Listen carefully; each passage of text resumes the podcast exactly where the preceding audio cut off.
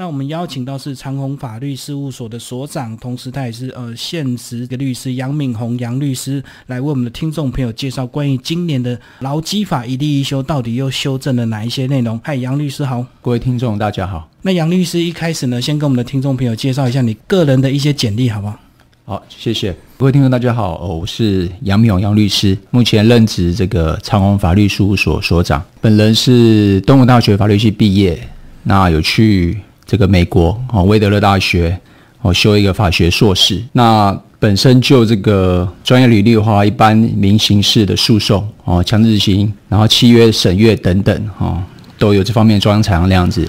然后本所目前有七位的合署律师哦，也可以提供全方面的一个服务那样子。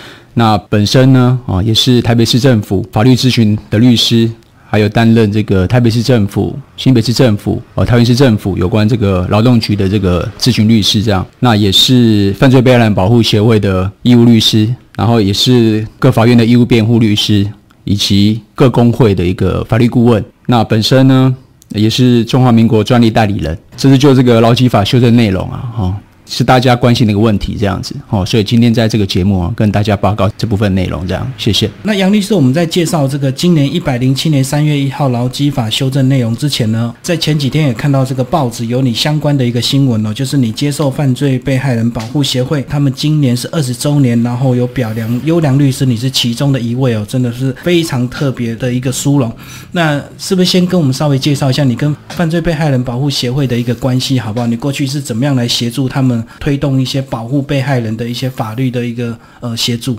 关于这个犯罪被害人保护协会哈，呃，杨律师在十年前左右就加入这个协会的样子。那这个协会主要是保护这个新生人哈，就是犯罪被害人的这部分的一个关怀那样子。那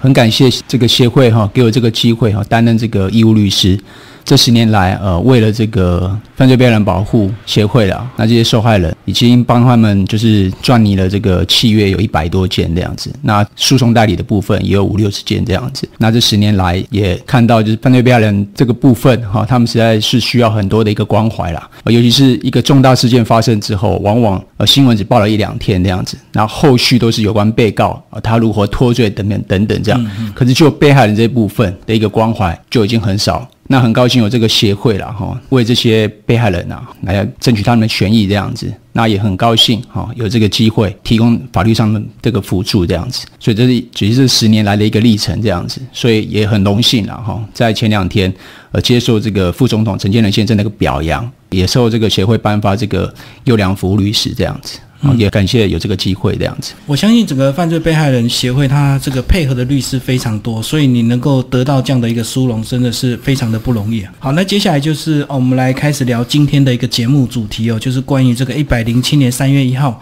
劳基法的修正内容。那修正内容呢，或许有些听众朋友可能从头到尾都不是很清楚什么叫做一例一修，或者是说你已经背了很多这个资讯呢，看到新闻一直在报道，可是你也搞不清楚到底那修正的内容到底是。是什么？那今天呢，是不是就来帮我们介绍一下这一次的修正内容是什么？我们知道说，在蔡英文总统政府啊上台之后，哈，很重要的这个劳动阶段的修法，就是有关一例一休，要落实一例一休。因为在马英九政府当时啊，哈，他有规定说一周工作四十个小时这样子。可是这个一周工作四十个小时，就是有些雇主呢，哈，他就会把礼拜一到礼拜五，哦，他可能让劳工上班七个小时这样子。啊，那五天就三十五个小时，嗯，他又留了五个小时，啊，在礼拜六这边上班这样子，哦，导致虽然法律有规定说，呃，一周上班四十个小时，可是这个政策无法落实这样子，所以在去年一月一号施行的劳动基能法就加了除了例假日之外，又多了一个休息日出来这样子。那各位听众可以把例假日把它想成就是一般的礼拜天，那休息日就是一般的礼拜六这样子。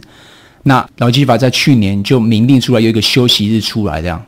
哦，但休息日如果请劳工来上班的话，啊，他要加倍的给付这个加班费，这样子，哦，来落实哈，希望让雇主尽量不要让劳工哦，在星期六这个休息日再出来上班，这样子，就是用这个加重他的这个加班费的方式哈，来促使这个雇主让劳工不要出来上班，来落实这个周休二日这样。那可是这个周休二日从去年。施行之后啦，哈，也造成了一些问题，这样子啦，哈，尤其是说，就这个企业界来讲，认为这个成本过高这样子哦，所以才导致说，哎，今年三月份哦，又重新就是修正了去年修正的若干的一个一个规定这样子哦，所以才有今年三月份这个重新再次修修正施行的一个劳基法这样。那这个是我们今天哦，今天想要讲的一个内容这样子。好，那在开始介绍今年的三月一号修正内容之前呢，刚杨律师也提到说，上一次也就去年的修正，呃，就是有规定这个，如果你要请休息日礼拜六呢，要请这个呃员工来上班，要加重他的加班费，那对雇主会造成一些成本的一些负担哦。那在上次的修法，对我们的劳工有会有问题吗？还是纯粹就是在雇主的部分是执行上会有一些困难？是的，呃，因为就去年的修正来讲，哈，就一例休哦，可以清楚的知道说，呃，它规定就是说，先就这个他加班费的给付，主要是以以价质量的方式这样子，是就是提高价钱，让你不要让劳工随便就加班就对。对对，那它倍率的部分来讲，哈，就是以价质量，它用两个方，一个是倍率的方式，一个是计给的一个方式。那倍率来讲的话，它如果在当日啊，哈，这个休息日如果是呃在两个小时以内的话。他的工资要按平日每小时工资额，另外再起付一又三分之一以上。可是如果工作两个小时之后，哦，再继续工作的话，原则上就是第三个小时到第八个小时，好，他要按每日每小时工资额再加给一又三分之二以上这样子。这是有关倍率的部分。那就这个计给的这个部分呢，如果当日工作四个小时以内的话，是要用四个小时来计。那如果是预四个小时到八个小时以内的话，他会用八个小时来计算。那超过八个小时到十二个小时以内的话，它是用十二个小时来计算这样子。所以杨律这边简单举一个例子这样子了哈。假设这个劳工他的月薪哦三万六千块这样子，他一日工资就是一千两百块啊，三万六除以三十就是一千两百。那每日工资平日的每小时就是。一百五十块啊，因为一千二再除以八就一百五十这样子，等于他的时薪就是一百五。对对，嗯。那假设他在他在休息日，就是礼拜六工作十小时的话，那他的加班费雇主要怎么给？那这个方法就是说，刚才讲的说，在两小时以内，他是算一二三分之一，是好，所以一百五十元乘上一二三分之一乘上二是四百元那样子。那三到八小时的部分，它是乘以一二三分之二。所以这部分是一千五百块那样子。那我们刚才讲的，我们现在例子是工作日休息十个小时，可是要算十二个小时给劳工那样子。所以这东西变成是第九到十二个小时部分要算二又三分之二，那这份是一千六百块。那四百加一千五加一千六，加班费高达三千五百块。嗯，哦，所以加班十小时，对对，加班十小时的话，他的加班费要给到三千五百块。哦，那我再讲另外就是说，如果假设这个东西修法是说，因为之前呢，应该说去年修正就这个休息日的休息日的这个加班费来讲的话，在修法之前，一百零六年修法之前，就是原本第一次公布的这个法律，对对对，就是在一百零六年修修法之前，哈，我们讲就是如果在平时在这个休息日。礼拜六加班的话，他只要给到七百块这样子。可是去年修法之后，在休息日礼拜六上班，你要给到一千九百块，就差了一千两百块这样子。嗯嗯。不过这个就是政府它的利益啦，哈，主要就是要让劳工能够充分的一个有周休二日的休息这样子。就是以价质量，然后就是完全希望雇主都不要让劳工这个礼拜六。来加班就对了，对对，尽量让劳工能能够有周休二日的一个休闲的一个一个一个时间这样子。好，那提高了这个很高比例的一个加班费，造成雇主的负担。那在劳工的部分有造成他们的一个困扰吗？还是说造成他们其实想要加班也加不到，因为他负担不起这个三千六的一个加班费？对，的确是这样。因为其实有些劳工啊，哈，他是希望多加班。多领钱这样子，因为个人家庭的需求，对是没有错这样子啊。所以去年这样的一个第一次修法呢，这个造成说雇主的负担太大。那其实政府本来的美意呢，是希望说大家都不要加班，大家都能够充分的一个休息哦，有一个属于自己一个完整的一个假日。但是呢，现实状况就并不是这样子，就是说确实有些企业它是需要员工加班的。那员工加班因为造成这个加班费过高哦，所以是不是才会造成今年的这个三月一号又再次的修修法？是的，这也是这次修法的一个考量之一，这样子了哈。那这是这修法了哈的内容呢哈，就是主要分成六个部分这样子哈。第一个部分是有关这个休息日加班时数的这个计算这样子。啊，这部分就牵涉到说，刚才说去年修法是说一到四个小时是个区间，五到八是个区间，九到十二是个区间这样。那这次修正就是说，劳工休息日来上班，他来上班几小时，雇主就是给几小时的加班费。哦，没有说在一到四个区间，五到八、九到十二区间这样的区别这样子，实际来多久，雇主就给多少的加班费啊，这是第一个修正内容。哦，所以这样子感觉这个第一个修正内容就比较合理，对不对？因为过去如果以加班一个小时，它就自动跳到四个小时，其实造成雇主很大的一个负担，而且计算上也会对雇主来讲有一些困扰。所以就是实际加班多少就算几个小时，就是最清楚的。是的，啊，这是这次修法的第一个重点。这样，那第二个重点是有关这个加班工时的一个上限了哈。因为一般来讲，就是说一般劳工。一个月最多加班就是四十六个小时这样子。那四十六小时针对有些企业的方面，他有时候旺季等等哈，可能不敷这个使用这样子，所以增加了这个加班工时的这个上限这样子。哦，这是第二个重点这样子。那第三个重点是有关加班费换补休哦，这部分就是涉及到说加班之后，雇主原则上是要给付这个加班费这样子，可是劳工可以选择说，诶，他不想要加班费，他想要休息，他想要换补休哦，这是。第三个，这次修正的一个重点内容这样子，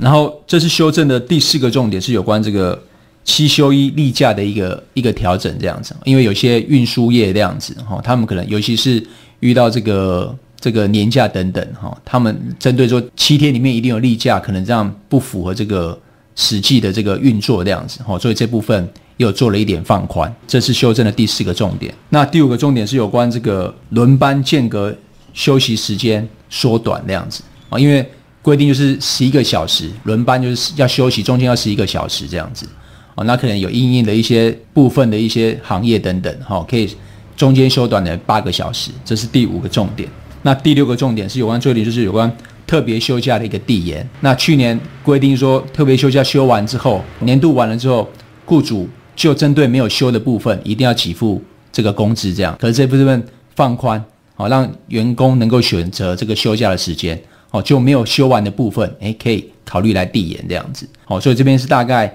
先各位听众哈，讲述这一次修正的这个六大的一个一个重点这样子。好，那刚杨律师介绍完这个呃这一次的比较重要的一个修正的一些内容哦，那我们常常在新闻上看到我们的一些呃政府单位，他也会去宣导这一次的一个修正内容，然后他们就是号称说这个叫做四个不变，四个弹性。那到底什么是四个不变，四个弹性？也是不是也帮我们介绍一下？是的，针对劳动部在这次修法的时候，他声称有四个不变跟四个弹性的哈。那针对四个不变来说，哈，第一个是有关正常工时还是不变的，哈，所以原则上一天就是正常工时就是八个小时，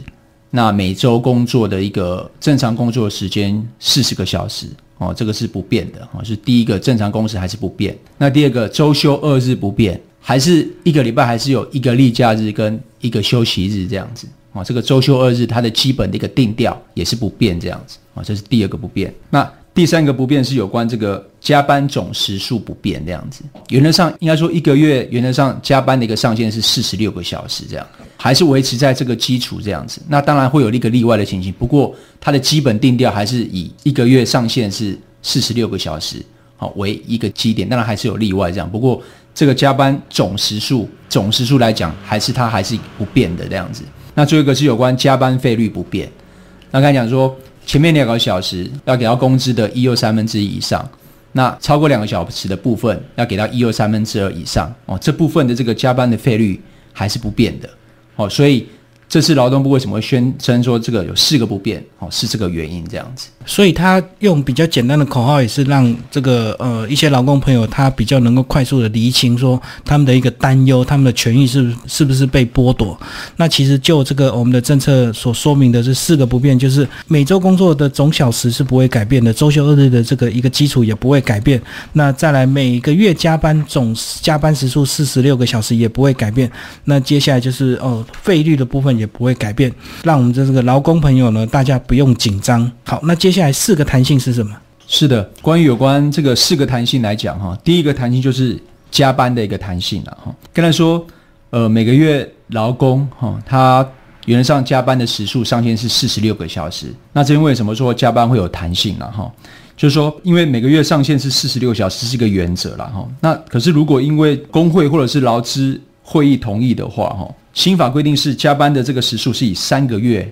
为控管这样子。那单月加班上限可以到五十四个小时，可是三个月的总时数还是不能够超过一百三十八个小时这样子。哦，所以这个这个加班的一个弹性这样，还是以四十六个小时为基调，那三个月为一个区间这样子。所以三个月的区间，三个月区间总量还是一百三十八个小时，只是单月的部分哦可以调到五十四个小时。这是第一个有关的加班的一个弹性这样子。那刚刚讲到以三个月为一个单位来计算这个呃每月加班的一个时数的话，呃，这三个月是雇主自己决定，还是说就照我们这个平常的习惯，一月一月到三月，那个四月到六月这样子？这个东西是劳资双方哦，他们去协调说，你哪个月是哪三个月为一个区间这样子，啊，是双方去协调这样子。所以这样讲呢，听众朋友，你可以去想象哦，假如说你呃你做的是这个旅游业或者是服务业，那遇到这个七八月的这个暑假旺季呢，当然你因为生意比较好，那当然雇主就希望你多加班，所以你的七月份、八月份、九月份，假如以这三个月来当做一个基准点的话呢，就是也许你七月你最高呢，雇主可以呃让你加班加到最高的一个上限就是五十四个小时，那八月一样是暑假旺季，也可以加班到五十四个小时，但是到了九月份就要把这个时数整个缩减起来，所以呢，三个月的总时数呢，只能以一百三十八个小时，不能够超过。所以到了九月份，你只能加班三十个小时，是不是就是用这样的一个计算方式，能够让雇主、劳方跟资方都达到一个双赢的？呃，是的，没有错，就是有这方面的一个一个弹性这样子哦，让雇主能够在单月的部分哈，那个加班到五十四个小时这样，可是三个月的一个总和加起来还是不能够超过一百三十八个小时。所以这也是刚刚我们所提到的这四个不变，就是呃每个月加班四十六个小时的这个方向是不会变的。是的，没有错，只是说它又增加了每个月的一个加班上限的一个弹性，这样就是第一构成第一个所谓的加班的弹性这样子。那或者有时候遇到这个二月份我们传统过年的年假，那如果你是这个呃服务业的话，当然这个过年生意特别好，你的加班时数也可能会提高到五十四个小时，但是到了下个月，它的加班时数就会平均又缩减下来了。是的，没有错。刚所称的是加班的一个弹性了哈。那第二个弹性是有关这个排班的一个弹性，这样子。排班弹性怎么讲呢？就是说原则上七休一的原则是不变的，就是七天里面有一个例假日啊，这个原则是不变的这样子。可是透过一个政府的一个把关哦，适度的来调整这个例假这样子。第二个是有关这个排班弹性了哈，就是说原则上。七休一的原则是不变的，也就是说七天里面，劳工工作七天里面会有一个例假这样子。可是这部分呢，哈，有做了一个弹性，哦，就是说这个例假里面可以变了一个调整。譬如我们刚才讲的说，每七天要有一个例假日，这样，它以七天为一个周期这样子。那这部分针对的特别的行业，它把它给放宽，导致说有可能说，在第一个礼拜的七天，第一个礼拜的七天的例假日，它排在礼拜一这样子。那第二个礼拜的七天，它排在礼拜天这样子，那就会有可能，如果再加上休息日让劳工来工作的话，会有可能就是会有十二天工作，连续工作十二天不违法的一个情形这样子。那这是也是针对特殊的一个行业。可以做这样子的一个放款，所以呢，那个意思就是说呢，第一个七天，假如你休的呢是第一天，那到了第二个七天，你休的是最后一天，那其实你还是符合七天休一天，只是因为两个七天的你各休头尾，所以就造成说你中间是。呃，连续十二天的一个工作，但是你头尾还是有各休息一天哦，这是第二个弹性。那刚刚有提到说，针对一些特殊的行业，大概是什么行业比较有有这样的一个机会，需要到呃让员工这个连续工作十二天头尾休息的？是的，这部分哈劳动部有指定了哈，就是针对的劳动基准法第三十六条第四项行业的一个附表啊，它针对特殊的形态哦，要有时间特殊性或者是地点特殊。性质特殊、状况特殊的这种情形，哦，它有公告一些行业这样子。就时间特殊来讲的话，譬如，诶配合这个年节啊、纪念日啊等等啊，哈，一些旅游运输业，它必须要协助这个运输、配送等等啊，这方面它就会让它来放宽这样子。好，那还有针对有关这个性质特殊的话，哦，譬如一些水电燃气业啊、石油炼制业等等，它因运天后啊。或者是施工工序、作业期程等等哦，也可以作为这样子的放宽这样子。所以前提你必须是要劳动部指定的这个行业才有办法做这样子的一个变动哦。如果不是指定的行业的话，你没有办法做这样子的变动。所以等于说，只要你是一般的一个正常的行业，是不能够用这样的一个排班弹性的一个方式，就是要有特殊的一个行业。对，是的，这部分就完全要依照劳动部它有指定的这个行业才可以做这样子的一个变动。如果没有指定的话，就算你有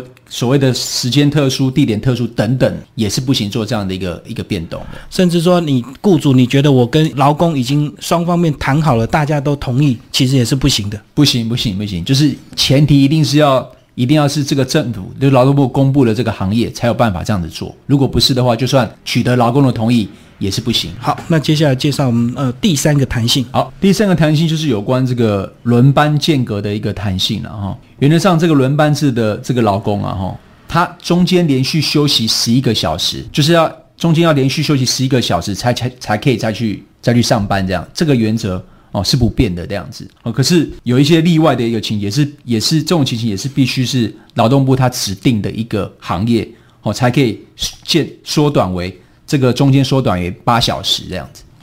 那有关这部分的这个行业，其实劳动部哦，它也一样在有公告一些特殊的一个行业，才可以有这个这个轮班制，它中间它不需要休息到十一个小时，它十一个小时，它只要休息八个小时，它就可以符合这个规定这样子。哦，这一点呢，听众朋友或许会比较容易了解。这个过去呢，假如说，比如说有一些人，她老公他是开游览车的，那他到了今天晚上十二点收工，他可能这个隔天早上八点他又要出班，那这样子等于他中间只有休息八个小时是不可以的。所以呢，在上次是就是说把它修正成一定要强迫让这个员工休息到十一个小时，也就是说你今天十二点收班了，你要到隔天的早上十一点你才可以。开下一趟的一个行程哦。那修正完这个，有一些特殊行业是可以缩短它的休息时间。那是不是就要帮我们介绍一下，是哪一些行业它可以让这个员工休息的时间变比较短，八个小时就可以接下一班？是的，关于有关这个轮班制的这个中间休息连续十一个小时放宽的这个行业呢？哈，劳动部它有指定的哈。那它有指定说，譬如说这个。台湾铁路管理局的乘务人员那样子，或者是台湾电力公司所属的，还有中油等等啊，哈，是包含在这次放宽的一个一个范围之内。那主持人刚才讲的有关这个游览业的这个业者哦，并不在这个范围之内这样子，所以他们还是要休息十一个小时。对，可是重点是这个规定的重点是必须是轮班制，嗯，轮班制才有这个一个适用，在在这个法律的一个适用。那何谓轮班制？好，轮班制，劳动部他曾经有这样子解释，就是说，只要是工作内容一样，可是时间不一样，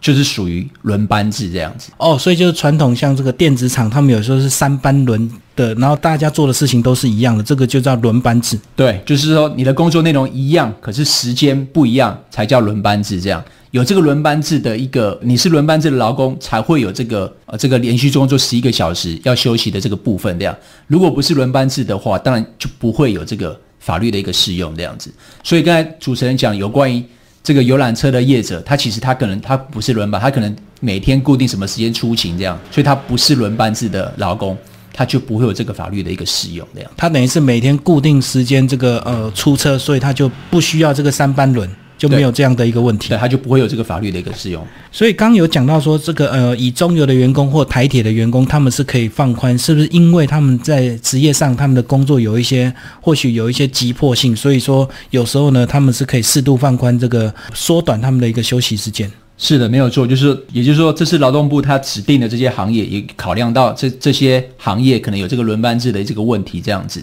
所以他才有指定这些。特别的行业可以放宽这样的一个标准，这样好。那接下来我们介绍第四个弹性。第四个弹性就是有关这个特休运用的一个一个弹性这样子了哈。因为去年一百零六年修法，特别休假，我们知道特别休假是劳工做满一年啊，就会有一个特别休假这样子。那去年修正之后，只要做满半年就有三天的一个特休啊。那做满一年的话，有七天的特休，两年有十天的一个特休这样子。那因为去年法律规定说。譬如做满六个月，那给你一个特休三天，那这个三天的期限必须在半年内把它放完这样子。那如果半年内没有放完的话，譬如如果三天都没有放话，雇主在这个期限以内一到，劳工这个特休日没有放完的话，就必须给付三天的工资给劳工这样子。啊，那这个东西认为说可能是就是不太弹性，因为有时候呃劳工他想要运用他的这个特休日期这样子啊，可能他想要跟下个年度啊，譬如第一年的七天合起来使用，这样他可以运用他的这个休息的这个时间这样子，休假的一个时间这样子。所以这次第四个弹性就是特休运用的弹性这样子啊，就是说虽然没有放完，可以让劳工把这个特休递延到下个期间来放这样子。有这个弹性的，所以简单讲就是说，假如说你是新进员工，你好不容易工作了半年，你积了三天的假，可是你三天假要出国还是不够，所以你你又很努力的工作到一年，这个累积了七天的这个呃年假，然后想要把这个三天加七天合成十天，然后好好的出国去享受，可是，在去年还没有这样的一个修正之前是不行的，就时间一到之后，这个雇主就直接换三天的一个工资给你了，你的三天的假期就没有了。是的，就是说。特休的期间，如果提前一到，如果特休没有放完的话，那雇主去年的法律，雇主就必须给付工资这样子，那变得有点就是没有弹性了哈。所以这是这是又一个弹性出来。诶，如果一到的话，诶，劳工他有意愿要要延的话，那如果雇主同意的话。哦，就可以让他再延到跟下一一次、下一次的这个特休的期间一起来运用，这样子就是把今年的特休休不完的跟明年的特休一起合并，然后累积自己的一个休假时间，这样子这个弹性好像就是对我们的劳工是比较有利的。是的，没有错。刚刚我们介绍完这次的一个修正案呢，是有这个四个不变以及四个弹性呢。嗯，那接下来杨律师帮我们这一集的这个劳动基准法的一个修正内容，再帮我们做一个总结。就是呃，如果我们听众朋友他可能他的身份是雇主或者是他是劳工，那他们怎么样来更详细的保障自己的权益？这是修正主要是有六个内容这样子然后。那针对这个刚才讲的，就是休息日加班的话，就是何时来计算这样子？哦，几个小时休息日几个小时，资方就给几个小时的工资，哈，不需要再加倍计给的一个问题这样子。那就这个加班工时的上限，哦，原则上是四十六个小时这样。那可能单月可以到五十四五四个小时，可是三个月为一个区间，三个月的总和还是要到。还是只能有一百三十八个小时啊？那另外就这个加班费可以来换补休这样子哈，依照劳工的意愿这样子。可是这个换补休呢，必须要得到雇主的同意啊，这些非常重要。不是说劳工他他说他想要就是加班费换补休，雇主就有意愿要答应这样啊？没有，这是必须双方来协商这样子。哦，这是这是一点这样。那再来就是有关七休一的这个例假的调整这样子。好，那您是不是符合？这个性质的一个问题啊，等等啊，哦，劳动部它网站上都有公告一些行业特定的行业才有才有办法做这样的一个变动，好，那一样针对这个有关这个轮班间隔休息的这个缩短，好，一样也可以到劳动部它有网站，好，可以去参考指定的行业有哪些才可以做这样子的一个一个放宽。那最后有关这个特别休假的这个递延的方式，哈，一样劳工他可以。请求要递延这样子，可是要不要递延也是必须资方同意这样子，不是说劳方说要递延，雇主就有义务要递延哦。这个是跟刚才这个加班费换补休意思是一样哦。你发动权可能是在这个劳方那样子，好，可是还是必须要经过雇主的同意哦，才可以换补休、加班费换补休，或者是这个特别休假才可以做递延啊。这是这次修法一个大概的一个内容的哈。那可能听众朋友会跟人说啊，一般会论到说，这个加班费到底是加？我刚才讲的说，前面两个小时是一二三分之一，那两个小时以后是一二三分之二，那这个到底要怎么算？这样子很伤脑筋。其实这部分听众朋友也不用担心啊，劳动部它有一个试算啊，试算的一个程式这样子，针对这个加班费。还有特别休，尤其是特别休假，哎，你做满几年，到底特休是几天？这部分劳动部它有一个试算一个程式，这样啊，你只要上那个网站输入说，哎，你是礼拜礼拜几加班几个小时啊，或者是特休啊，你已经做多久了，它就会帮你算出来这样啊。所以各位听众也不用担心说这个你不会算或怎么样子，现在都很方便，劳动部网站都有提供这样的一个服务，听众朋友哦上网也都可以获得这样子的一个解决这样子。那再来就是有关就是说，一般来讲的话哈。雇主如果有违法的话了哈，那去年其实在去年修法也增加了这个吹哨子条款了哈，就是增加这个劳工他申诉的一个权益这样子。好，如果针对这个资方有违法的情形，哦，劳工怎么样保护自己？那杨律师这边这样就说，如果双方就这个劳资有纠纷的话，呃，杨律师建议说可以去申请，不管是新北市政府、台北政府等等啊，哈，劳动局他们都有一个调解的一个一个机制，这样，好，可以先申请调解这样子啊，哦，然后调解不成的话，诶，有一个申诉的一个机制，也就是检举资方的这个不法这样子。那去年这一部分呢，哈，也加强了这个劳方，哈，他这个申诉的一个一个保护这样子，哦，譬如说，如果呃劳方因为资方的不法，他去检举的话，那雇主他不可以因为劳工申诉而为这个不利益的一个处分，哦，不能给他降职啊、减薪啊等等这样子。那主管机关啊，劳动局收到这样子的一个一个检举的时候啊，他必须要为必要的一个调查，而且要六十天以内以书面来通知。劳工那样子，那主管机关当然就这个申诉者的身份要给予保密这样子。那如果违反的话，当然公务员他可能要负担一些刑事哦，或者是甚至行政责任等等这样，这样子来保护这个检举资方的这个劳工那样子。那最后一点有关去年是修法，就是说，因为这个违反的话，哦，去年修法之前，如果资方违反的话，罚款的这个金额哈，去年修法也把它给。加重这样子，哦，原则上罚两万到一百万这样子。如果资方有违反的话，那一些比较规模更大的一个企业，甚至会罚到一百五十万这样。所以这个政府的一个美意啦，哈，迫使资方哈，他能够遵守这个劳动基准法的规定，来保障劳工的一个权益这样子。所以这样听完这个杨律师的介绍，其实哦，对这个现在这个修法，其实对我们这个劳方呢也有充分的一个保护哦。就是如果你的你的雇主违法的话，你还是可以透过协商或者是透过检举，呃，让你的雇主呢呃受到一些必要的一个处分。但是我相信这个在我们政府要推动这个一地一休的这个当初推动的一个精神呢，是不是开始的原因并不是要惩罚雇主，或者是说呃让劳工没有办法加班，对不对？其实一开始的原因。也是让呃我们的国人呢能够充分享受属于自己的一个家庭生活，然后不要所谓的呃因为工作的一个关系呢造成家庭关系的一个不好，或者是身体健康受到危害，对不对？是的，我想说一个法律它的利益就是两面都要双面要面面俱到这样子，一方面顾及到劳工的权益，那就资方的这个他本身应有的一个权益哈，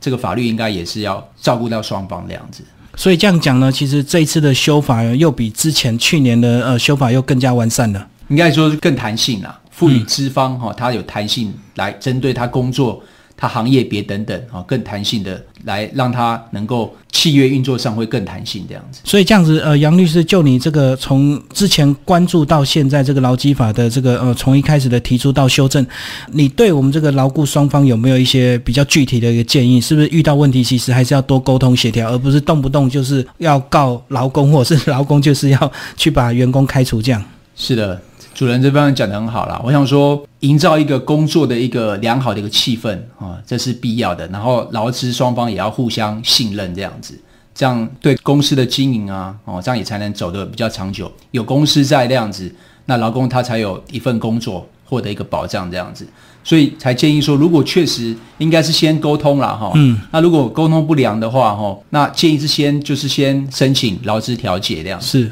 那调解不成的话，再走后续的一个一个动作，这样会比较好的。可是我相信在调解的部分，应该这个只要有这个公权力的一个介入，应该很快就会调解出一个满意的结果了，应该不会真的走到要所谓的检举或者是提告这个部分了。是的，因为其实我们现在不管是哪个政府，新北市、台北市政府，他们的调解委员哦都。都是蛮专业的啦，哈。那透过调解委员的一个一个调解，这样子哈，能够就是不要再走后续的一个一个争端，这样这样也会减少这个减少这个资源的一个浪费，这样子，那促使劳资双方的这个和谐权益更加的能够兼顾，这样子。好，那最后因为时间有限呢，所以我们也没有办法把整个这个劳动基准法的一些更详细的修正内容跟我们的听众朋友介绍。那杨律师，这个听众朋友如果还有其他的疑虑的话，他们还可以透过什么样的管道得到更详细的内容？是的，其实就我所知道，新北市政府还有台北市政府哈，他们针对这个劳资的纠纷都有提供专线这样子哈。所以如果各位听众对这个劳动基准法哈一些适用有一些疑义的话，我可以直接打电话到这个这个台北市或新北市劳动局，他们都有一个专线哦，来提供这样子的一个服务，解答听众的关于这个劳动基准法的一个疑义，这样非常方便，而请大家可以多多利用这样子。好，今天非常感谢杨律师为大家介绍一百零七年三月一号劳动基准法的修正内容。好，谢谢。